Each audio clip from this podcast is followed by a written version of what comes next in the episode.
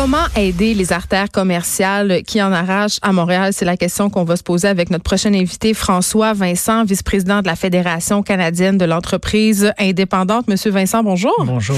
Euh, écoutez, la Ville de Montréal qui tient depuis mardi des consultations sur ce sujet, consultations auxquelles vous avez participé hier. Euh, vous avez présenté le point de vue de l'association par rapport aux problèmes auxquels font face plusieurs artères euh, de la Ville de Montréal. Je pense entre autres à la rue Saint-Denis. Je disais tantôt le taux d'inoccupation, 26 la rue Saint-Hubert aussi, qui est en chantier depuis 2018. Euh, C'était quoi, en fait? Euh, c'est quoi votre constat? Oui, notre constat. Mais c'est difficile de ne pas le voir. ben, la problématique des locaux vacants à Montréal, euh, il y en a partout. Puis les données de la ville, ils disent que c'est 1 sur 6 qui est vacant. Oui, ça fait délabré. C'est quand même assez, assez important. Puis on nous, ce qui nous a frappé, c'est que dans le document de consultation de la ville de Montréal, on dit d'emblée au début que c'est probablement un problème structurel. Donc, nous, on s'est attaqué à ça. On dit, bon, OK, si le postulat, c'est que c'est un problème structurel, qu'est-ce qui va faire démarquer Montréal par rapport aux autres grandes villes? Euh, et comment on peut expliquer justement ces, ces, ces, ces problématiques structurelles-là? Puis maintenant, si on veut régler le problème à long terme, ben, il va falloir toucher ces, ces, ces enjeux majeurs-là et non pas adopter quelques mesures qui vont penser la plaie, mais les trottoirs. Qui, c'est ça, euh, ou faire juste des sens uniques, etc., euh, qui vont pas régler le, le problème dans, dans, son ensemble. Puis après ça, on va s'en reparler dans cinq ou dix ans. Tu sais, si on, si, euh, si j'ai, euh, si mon enfant a une otite, on va pas lui donner des, des antibiotiques pour soigner, soigner temporairement. Sans se soigner un autre, un autre, virus. Donc, nous, ce qu'on a vu, puis ce qu'on a constaté avec les données économiques, puis avec les données de nos sondages, c'est que le fardeau fiscal frappait très fort euh, et euh, aussi le fardeau de la réglementation ou la façon, deux façons, c'est-à-dire le, le, le dédale que représente aller trouver une réponse à l'administration euh, et le service à la clientèle euh, étaient deux euh, éléments qui créaient euh, une pression euh, générale pour ces petits commerçants. Quand vous parlez de fardeau fiscal, M. Monsieur Vincent, j'imagine que vous faites allusion aux taxes? C'est cela, fardeau foncier, parce que c'est bon, quand même élevé. Ben, c'est quatre. Le, le ratio, c'est 4 pour 1 quatre fois plus imposé que les, le résidentiel. Euh, puis les entreprises. En même temps, est-ce que c'est pas un peu normal? Ben, ils ont quatre fois plus de services, non? Puis quand on regarde le ratio dans les autres villes, ben la moyenne c'est plus 2 points quelques, euh, deux, euh, un ratio de 2. Euh, puis quand on regarde des villes comparables, euh, ben Toronto ou même la périphérie de Montréal, la périphérie de Montréal c'est un ratio de 3. Donc moi si je suis un commerce, c'est qu'on est surtaxé, c'est ce que ben je oui, comprends. Oui, nécessairement ça va se répertorier dans le loyer parce que la personne qui va avoir l'immeuble doit rentabiliser ben, son immeuble. C'est ça. Parlons-en du loyer, Monsieur Vincent. Puis tu sais là on parle des taxes, les, les prix pour les loyers sont absolument absolument incroyable. parfois, il y a des commerçants qui payent 50, 60 000 dollars par mois de loyer, ce qui est absolument euh, incroyable. On est dans une crise du commerce au détail. Les gens magasinent de plus en plus en ligne. Mm-hmm. Euh, on le sait, là, on, on, les entend, les commerçants, ils nous le disent. Les gens viennent de moins en moins en boutique, parfois viennent regarder des choses, euh, regardent le prix sur Internet, ne reviennent plus. Il faut de plus en plus offrir une expérience. Fait que c'est de moins en moins intéressant, en fait, d'avoir pignon sur rue, euh, sur une grande artère commerciale dans une grande ville, parce qu'on peut faire nos affaires sur Internet. C'est ce qu'on a dit aussi. C'est le commerce de détail vit des, euh, des défis vraiment importants. Il n'y a pas le contrôle sur tout. Euh, ils n'ont pas le contrôle, comme vous avez dit, sur euh, l'importance du commerce de, de, de, en ligne. Puis souvent, ce qu'on a remarqué, nous, dans nos données, c'est que les consommateurs vont aller faire du repérage. on va magasiner en vrai, puis on achète en ligne. C'est, voilà. Euh, ensuite de ça, ben, les artères commerciales, les, les, commerces qui sont sur les, euh, les commerces de proximité dans les rues ont pas de contrôle direct sur l'affluence. Bon, et des fois, ils peuvent créer, s'ils sont dans certains endroits à Montréal, des événements qui vont attirer de la clientèle, comme Mural, la ville, le boulevard Saint-Laurent s'est organisé. Partez-moi pas ces ventes trottoirs. Là, ce que je veux dire, c'est que c'est pas nécessairement. On peut pas faire ça dans tous les ben arrondissements. On sait qu'on peut pas euh, ou euh, à Dollar des Ormeaux organiser euh, organiser un festival qui va attirer beaucoup de tourisme. Hmm. ensuite de ça, ils n'ont pas de contrôle sur la météo. ils n'ont pas de contrôle sur les les politiques de, de, de, de stationnement, sur l'efficacité du déneigement. Puis de l'autre côté, ils voient leur chiffre d'affaires diminuer, leur pression fiscale augmenter. Puis il y a un ratio de taxes qui est juste qui les étouffe, qui les étouffe énormément. Puis, si on veut permettre aux propriétaires d'immeubles de, de donner des loyers plus intéressants, euh, ben, une des bonnes choses, c'est de réduire leur fiscalité pour qu'il y ait la marge de manœuvre. Ah, Monsieur Vincent, on sait très bien qu'il y a certaines grandes familles qui contrôlent les commerces à Montréal et que c'est pas dans leur intérêt de baisser gardent volontairement les prix très hauts. C'est difficile d'être concurrentiel avec ces grands groupes-là. On les nommera pas. Mais... Ben, ça, c'est une réalité. S'il y, a un holding qui est assez euh, important pour être capable de maintenir des locaux vacants pour mettre le prix qu'ils veulent, ben, c'est ce qu'ils font. Si on crée une taxe supplémentaire, qui va être capable d'assumer cette taxe-là? Mais je conçois mal qu'un propriétaire d'un immeuble que des logements commerciaux se fait le plaisir de le laisser vacant. Il y en a des propriétaires qui ont plusieurs buildings, mais qui sont pas, euh, qui, qui ont pas des, des holdings internationaux. Euh, puis ces propriétaires-là ont pas de marge de manœuvre. Puis peut-être qu'ils vont le garder vacant pour trois mois, six mois pour faire une rénovation, mais il faut qu'il rentabilise lui son investissement.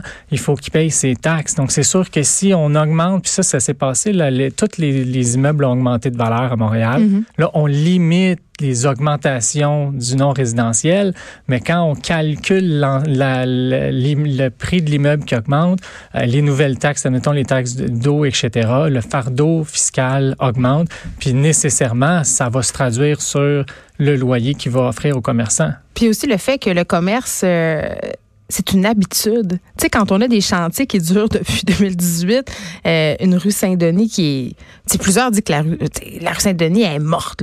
Les gens ont tout simplement, à mon sens, changé leurs habitudes. Comment on les fait revenir? Euh, créer des euh, adapter l'environnement pour qu'il soit ça soit agréable d'y aller. moi c'est pas une saillie de trottoir qui va me faire revenir là. Je, suis d'accord avec vous. Euh, L'implication des, euh, des commerces aussi dans la dans la vie de quartier. Euh, puis maintenant ben pouvoir permettre à des commerces qui peuvent s'y établir de s'y établir. Puis là ça, ça, ça me ramène au deuxième point que j'avais parlé des problèmes structuraux sur la réglementation. Puis j'ai un exemple à vous donner une histoire vraie d'un entrepreneur qui nous a appelé à la FCEI parce qu'on a un département de ressources aux entreprises, puis on prend 10 000 appels par année à peu près. Il nous a appelé, puis lui, justement, ben, il voulait déménager pour mieux répondre à ses besoins, euh, pour baisser son loyer parce qu'il trouvait que son loyer était trop élevé. Mm. Son, entreprise, il vendait puis réparait des batteries, l'instrument de musique. Donc, il trouve trois locaux super intéressants dans un arrondissement. Là, il est prêt à bouger, il est motivé. Il demande euh, de, pour pouvoir y aller, mais il peut pas parce que c'était zoné industriel. Là, la ville lui a répondu, si tu fabriquais la batterie, tu pourrais y aller, mais là, vu que tu la répares, tu n'es pas dans la bonne catégorie. Fait là, il dit, ben voyons donc. Fait que là, on perd un, une possibilité d'avoir un local, de créer une certaine compétition aussi pour euh, avoir euh, des entreprises qui peuvent aller s'établir dans des locaux. Puis ensuite de ça, il y avait juste une façon de procéder, demander une demande de changement de classification qui coûtait 4000 dollars. Euh, puis il était même pas sûr d'avoir la réponse au bout de la ligne. Il fallait qu'attendre six mois. Ça, c'est le genre d'action que la ville peut faire. De, faciliter. De faciliter, d'adapter la réglementation, d'être un petit peu plus sensible aux besoins euh, entrepreneuriaux, euh, puis de permettre une mixité qui va, qui va peut-être euh, générer une affluence. Cette entreprise-là, si c'était établi dans ce quartier-là, il a ramené des personnes qui aiment, c'est quand même un marché de niche, là, la batterie. Ben, des personnes pour aller visiter, ben, ça crée quand même une affluence. Donc, euh, la, ville a la possibilité d'agir, euh, mais il faut s'attaquer au, fondement du problème. Si, si j'ai des problèmes de fondation de maison, c'est pas en changeant mes fenêtres que je vais régler mon problème. C'est vraiment la stratégie quand même qui est assez commune chez nous, dans nos infrastructures, c'est mettre le plaster sur l'hémorragie. Euh, je m'en voudrais de pas vous parler de stationnement parce que c'est quand même un point qui a été soulevé, surtout avec les propositions de la ville, justement, élargir les trottoirs, améliorer le cadre urbain. On va perdre des places de stationnement. On sait qu'en ce moment, on a une mairesse qui favorise le transport en commun. C'est une bonne chose, mais, tu sais, je veux dire, le citoyen, quand même, ce qu'il veut, c'est aller du point A au point B sans que ça soit trop compliqué. Hier, j'ai essayé d'aller manger dans un restaurant dans l'arrondissement de Montréal et ça m'a pris absolument, je vous dirais, 35 minutes de trouver un stationnement. Et à un moment donné, j'ai considéré euh, l'option d'aller ailleurs. C'en est un problème, ça. Les gens préfèrent aller hors des grands centres maintenant pour pouvoir stationner. C'est clair, c'est clair. Qu'est-ce qu'on fait avec ça?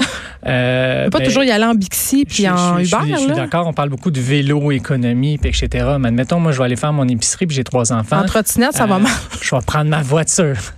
Ben oui. Puis On si- t'avoue, Monsieur Vincent. Oh oui, non, non, je, je, la, je la prends ma voiture. Je vais, des fois, je vais le faire à pied, puis je, je, je favorise mes, mes, mes, mes commerces de proximité. Parfois, le transport en commun, c'est si une je suis faute de avec les trois, puis il neige ou il pleut, euh, c'est- plus facile en, en voiture. Euh, mais je, je favorise utiliser mes deux pieds. Mais mes membres, mes- les, les membres de l'AFCI, ils disent qu'ils ont été frappés durement par les politiques de stationnement, par les euh, les, les, Les parcomètres aussi, peut-être? les parcomètres peuvent jouer aussi. Euh, dans Centre-ville, quand c'est on 9 li- piastres de l'heure, là. quand on limite l'accès, euh, c'est sûr que ça diminue l'achalandage et donc des possibilités de vente puis une rentabilité pour ces commerces-là.